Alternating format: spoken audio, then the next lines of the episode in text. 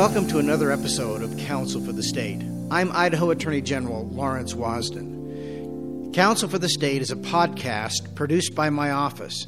Our goal with each episode is to shed a little more light on the office, Idaho law, and other aspects of state government. By doing so, we hope to increase transparency and further your understanding. Thank you for listening, and remember all of our past episodes are available at ag.idaho.gov. Here's Counsel for the State host, Scott Graff.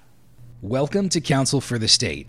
Idaho is part of three lawsuits against the Biden administration over vaccine mandates. The three suits, filed with other states, focus on the authority a president has or does not have to issue such mandates. The suits focus on the mandate for federal contractors, companies that employ more than 100 workers, and healthcare providers. The first was filed several weeks ago. The most recent was filed this week. This episode of the podcast will focus on the mandates, the litigation, the process that is playing out and will play out as the courts determine the outcomes of each case. Brian Kane, the office's chief deputy and co host of Counsel for the State, is here for our discussion. Brian, thanks for being here. Thank you, Scott. Always happy to be here. So let's first just kind of zoom out here and start by discussing the legal arguments against the mandates. Each suit is somewhat different, but when you you know take a look at them from the 30,000 foot level, the legal questions at hand are are similar in nature. What are the state's concerns with the legal authorities here in the, uh, the vaccine mandates? So I think that the the best way to think about it is uh, the state's concerns are essentially the core concerns of federalism, meaning our government is a government of dual sovereigns, meaning the federal government is a sovereign and then each state is its own sovereign, right? And that's why each, as you move from state to state, each state has a different set of laws. Um, within the current context, uh, the question of vaccines in particular that's always been a question that has been addressed by the states. Meaning, as you move from state to state, they may have different requirements for like what vaccines you need to enroll your child in school or, or something like that. Um, and under that, uh, what it is is it, that's referred to as a state's police power. And the police powers are one of those uh, powers that are reserved to the states under the 10th Amendment to the United States Constitution. And so the question mark for all of us is does the federal government have the ability to uh, essentially invade the state's reserved police powers um, in the manner that they have? And I think it's really important to highlight for folks um, what we're dealing with here is it's the executive branch through uh, both the president issuing executive orders as well as executive branch agencies such as the Department of Labor uh, or the Center for Medical Services, the Federal Department of Health and Welfare, uh, issuing regulations as opposed to Congress acting. Meaning, if Congress had acted and passed a law, that may very well create a different um, a, a, different level of legal analysis. It may still be something that Congress doesn't have the authority to do, but it's a different legal analysis at that point. Congress hasn't acted here. So I won't ask you to be overly elaborate, but obviously the administration feels like there's validity to taking the steps that it's taking. Their justification for doing so is what? Um, so I think that so far their justification for doing so is, you know, we're in this pandemic. It's an emergency. Uh, we, we believe in the effectiveness of vaccinations, and therefore the way for us to get through or out of the pandemic is by ensuring everyone gets vaccinated, or as many people as possible uh, are vaccinated, and we're going to take these steps to do it. So the administration back in uh, first or second week of September, I believe it was, announced, hey, we're going to be doing this. And then everyone just sort of had to wait. What was that period like? What were we waiting on before the states that, that were going to take umbrage with this could actually, you know, trigger some action? So, uh, if, if you don't mind, I want to walk back and kind of let let folks know the three things that happened. And actually, there's a fourth thing that occurred. Um, the president uh, during that announcement that you're referring to, uh, issued issued two executive orders. Uh, executive Order 1 was that all federal employees will be required to be vaccinated. Um, and I'll tell you that if there's if there's one thing the president probably has authority over, it's federal employees. Um, and so he issued an executive order addressing that. Uh, the second one was about federal contractors. So if you hold a federal contract, um, the president issued an executive order that required language to be inserted into each of those contracts, which included a vaccination uh, requirement. Um, the states receive federal dollars based on those contracts. And so one of the question marks for us is whether the states have, uh, whether the way that the federal government is imposing those requirements is coercive on the states, meaning the states must comply, otherwise, they will lose a significant amount of federal funding for example. And it can't be coercive. It, it, well, that's exactly it, right? They can't make it so that it's so expensive for the states to refuse to comply that the states really don't have any choice, right? They're coerced into compliance by the amount of federal money. A great example of that is if you think of like a university system, right? A university uh, is dependent on the federal government perhaps to offer certain programs. Well, if they don't comply with that, they would have to essentially remove entire programs from their offering. And the question mark, the legal question mark there is well, does that rise to a level that it would be considered coercive? So that was the second one. Um, and and part of the delay was we had to do the analysis, right? We have to evaluate the validity of the the executive order from the president. We have to look at the existing uh, regime that we're operating within, like what are the dollar numbers of these contracts, how much is at issue, um, all of those different things to determine if we have a cause of action. Um, and in that in that instance, we realized that we do have a cause of action, and we did join a suit with other states uh, to challenge that contractor mandate. The third one, the president uh, directed the Department of Labor through OSHA um, to issue a what's called an emergency temporary standard or an ETS. Uh, and what that is is that's an immediate rule that says this is in order to address a grave danger presented to these folks in these jobs. Um, we're going to make the following requirement. In this instance, it was a vaccine mandate uh, for all employers with 100 or more employees. Um, that was one of those where, you know, we couldn't do anything until the Department of Labor issued the standard. Because if there's no standard, there's nothing to challenge at that point. And if I remember correctly, that's hundreds and hundreds of pages of law. Yeah, I, I, think it came out. I think it came in at 490 pages. Wow. Yeah. So that took some time to for the the administration right. to establish, and then ultimately right. it was released, and then we got to see it, and then could litigate after that. Right. Yeah, and, those, and, and again, right, that's the third third component, and we did join a suit um, challenging that, and that's in the Sixth Circuit. Um, and then the the final component, and I said that there's a fourth component. And it's because uh, the Center for Medical Services also issued issued uh, regulation requiring vaccinations for healthcare workers. Um, and you know, one of one of the things that again when you get into the rulemaking authority of the federal government, the federal government has to have authorization to promulgate whatever rules are there which means you look at the statute that maybe creates the entity, or it's a statute that gives direction with cert- with regard to a certain type of program. Um, and in this in, in this instance, right, you look at the statute under which the agency promulgates the rule, and we looked at that and said, we're not sure you have the authority that you're claiming to have to promulgate this under the statute you're claiming to promulgate it under. Okay. We filed these along with other states. Mm-hmm. Uh, explain the process and sort of the theory, I guess. Let's not talk necessarily yet about the process, but the theory of Idaho not going it alone, teaming up with in one of these uh, Georgia, I believe, was was sort of the the lead state, and another of the the suits Louisiana was. Explain the idea for doing it that way as opposed to you sitting down and writing a complaint in your office and taking them to court in Idaho. Sure. Um, so I think the best way to explain this is many hands make light work.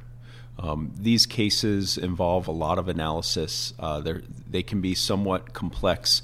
Uh, and we also have states that all have aligned interests on these, um, meaning the sovereign interests of the states are, are somewhat in conjunction with one another. And so it makes sense for us to pool our resources uh, and join onto these suits. Idaho, in particular, is a small attorney attorney general's office. Um, so we don't have we don't have a large staff. We don't have a lot of dollars uh, as far as that goes. This is an extremely cost effective and efficient way uh, for the state of Idaho to defend its legal interests. And so that's why uh, oftentimes you'll see us sign on with other states because if we were to take it all on ourselves, um, it would be a very heavy lift, and we would probably need to be uh, looking for more people and dollars in order to do it. Like it's a resource question for us. Brian, one thing I wanted to ask was I, I noticed that, and this is you know the layperson, the non-attorney uh, asking the question here, but uh, the most recent piece of litigation regarding the healthcare worker mandate that was filed in the Western District of Louisiana. Louisiana was the lead state on that one. Another one, uh, and I believe that was the private employer mandate. We filed with Georgia, and that got into a court in in Georgia. Kind of explain to those of us who are not attorneys why some of these are getting filed at one level of court and others are getting filed in other courts. Sure thing, um, and I think that you know so the, of the three suits, um, we've got one filed in the in the Southern District of Georgia, one filed in the uh, Western or Eastern District of Louisiana, and then another filed at the Circuit Court of Appeals for the Cir- Sixth Circuit. Um, and the reason why those are different is it's because it's based on the legal challenge that you're bringing. And so within the Sixth Circuit, it's because what we're doing is we're challenging an emergency temporary standard of the of the federal Department of Labor. And so when you challenge a standard in that fashion, it starts at the circuit court level. And that's a really interesting process because uh, other other states uh, and actually anyone who challenges the regulation can challenge it. Um, and in that context, uh, 34 different challenges to that OSHA standard were brought in 12 circuits. Um, at that point, what happens is uh, there's a court for multi district litigation because it's filed all over the nation, uh, and they have a lottery to consolidate all of those cases into a single case. Uh, this week, that lottery occurred, um, and the, the cases are now all consolidated in the Sixth Circuit, which, as you know, is the circuit that we originally picked to, to uh, file in. And so, uh, just kind of an, an interesting happenstance. So, uh, and I recognize this is a fluid situation. I didn't bring a phone in to where we're recording. Who knows? News could be breaking as we speak. But as we're taping with what we know today, and this is the, the morning of November the 18th, by the way, Thursday, where do each of these lawsuits, these three, stand? So, um, I'm just going to take them in order. Sure. So, we'll start with the federal uh, contractor suit. Um, that suit is pr- progressing. Um, with each of these suits, uh, the states have filed a motion for preliminary injunction and for a stay, a temporary restraining order. Um, but those also need to be briefed. The judges take them and they make decisions. Um, and so we're moving through that process. Uh, I, I, can tell you that uh, as we look at it, uh, we recognize that there are some deadlines that are built into these laws. And so, one of the things that we're constantly evaluating is how can we expedite uh, these actions under the rules. Um, still recognizing that even even as the states or, or groups challenging um, may want to expedite decisions, the ultimate authority still rests with the judge. Um, in the uh, Sixth Circuit case, um, the Fifth Circuit, in a simultaneously filed action, the Fifth Circuit issued a stay, staying the OSHA standard. And so that uh, that standard is not stayed or is stayed at this point. And uh, on top of it, OSHA actually recognized that and has somewhat backed off from implementing at this point in conjunction with that stay. Now, all of those cases are consolidated in the Sixth Circuit. Um, and again, right, we're moving uh, to to get a decision as quickly as we can there, recognizing right that we've got 34 uh, challenges all consolidated into a single one in that circuit, and so it's a little. Um, th- there's a lot of moving parts within these, and then the final one, the the, the CMS um, vaccine uh, mandate again, we've filed, uh, we've made a motion for a preliminary uh, injunction in, in, in, an attempt to get a stay. Um, there's an expedited briefing schedule, um, and we're working through that process. And so, what we're what we're seeing at this point is um, a lot of briefing. Uh, which is pretty standard, and then it's all done in a very tight timeline uh, in order to see if we can get a decision the OSHA decision yesterday, where they're they're saying essentially because of the Fifth Circuit decision to stay, we're pushing pause. We're not going to move forward with it. That I think is fairly clear. For these other two, what is the status of the mandate as the litigation occurs? So it depends on each mandate, um, because until a stay is issued, it's considered in effect meaning but part of it is that there are deadlines that go go along with them. And so if you're not at the deadline there may not be as big of an issue legally as opposed to the deadline is here and we have to comply right? Because if a court hasn't acted on it it's considered valid until the court says it isn't.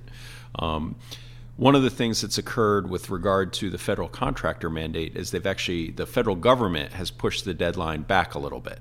And so that's one of the things that, that occurs throughout this process. And, and sometimes, based on the, the, the litigation, uh, the government may decide, you know what, we're going to delay implementation. A court may enter into it and say, hey, we're going to stay this um, so that we don't move forward. Um, but it all it's all somewhat dependent and as you recognize right it's a little bit fluid meaning we could find something new out this afternoon that changes everything mm-hmm.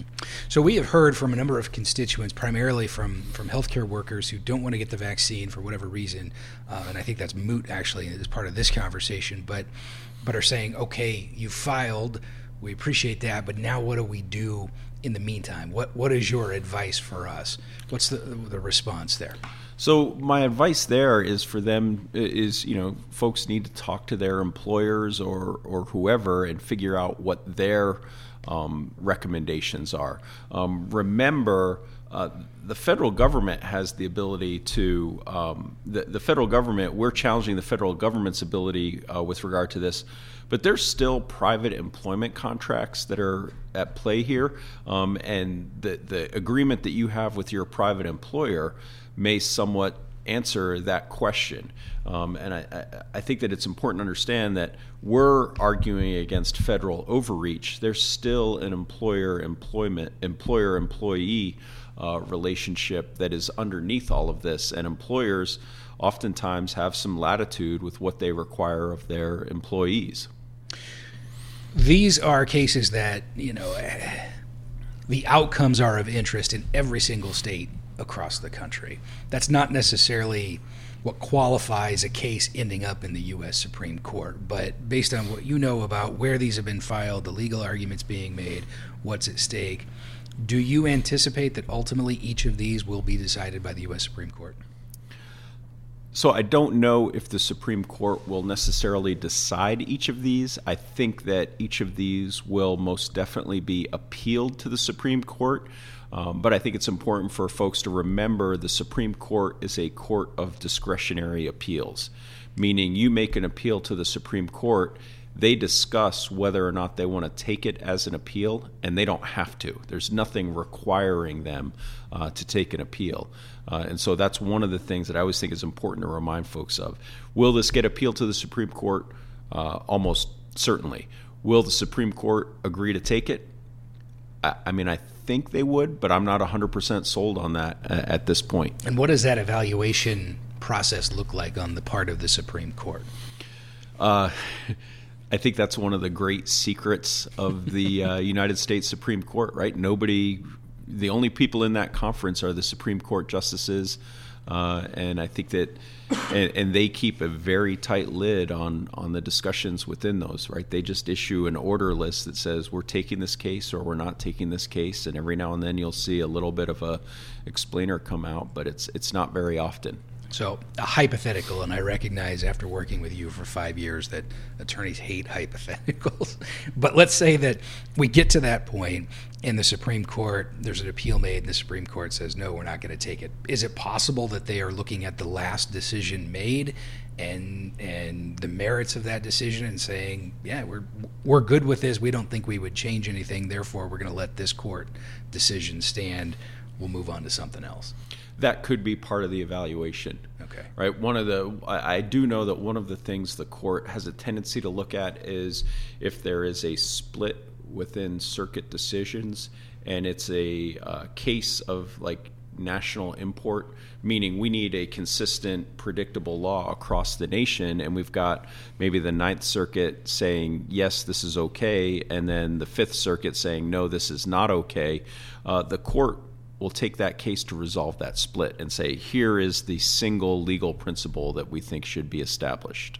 So, final question, Brian. Uh, General Wasden has said that these cases aren't necessarily just about vaccines. In fact, that they're not about vaccines good, vaccines bad. Rather, they're about the authority of the federal government to issue a vaccine mandate and the authorities, as you talked about with the 10th Amendment, reserved to the states. Can you kind of elaborate on that line of thinking?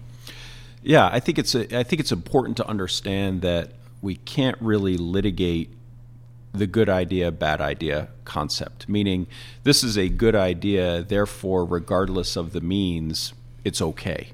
Right? Even even if we view it as a good idea and a good public policy position, if it exceeds the authority of the entity implementing it, under our Constitution, we have to ensure that we exercise that check on power, right? And under and it's because if we don't exercise that check on power, then once it's been exercised, it's that much harder to check it in the future. Meaning, and I guess the simplest thing is, you know, once the genie is out of the bottle, it's hard to put it back in again. And I think that that's a great, uh, if you think about governmental power and authority. You know, government power and authority, once exercised, is very difficult to then have the government retract or rescind uh, that exercise of authority. Uh, there's a corollary to it, right? That uh, government, once created, never disappears. And I think that you can kind of think through historical examples of those sorts of things. Um, and we don't, we as a society, don't do a great job of evaluating the government that we've created to determine if it's still functioning the way that it should and whether or not we even need it in in essence. Um, and this is another example of that right? The government exercises this this power.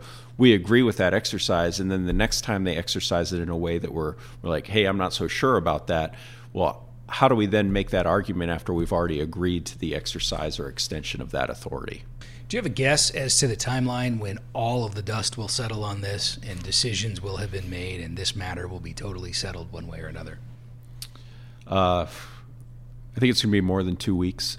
So um, months as opposed to weeks. I think it's going to be months, um, but I, it, it's really hard to tell. And in part, it's because there's been an effort to expedite. Um, I know that folks want to move this along very quickly. We've got tight deadlines, um, but then there's also the Supreme Court element. And the Supreme Court, you know, one of the things that we've learned through the pandemic is the Supreme Court can move as quickly or as slowly as the Supreme Court wants to or feels it needs to. And this is one of those question marks that, that I don't know we've got an answer to yet.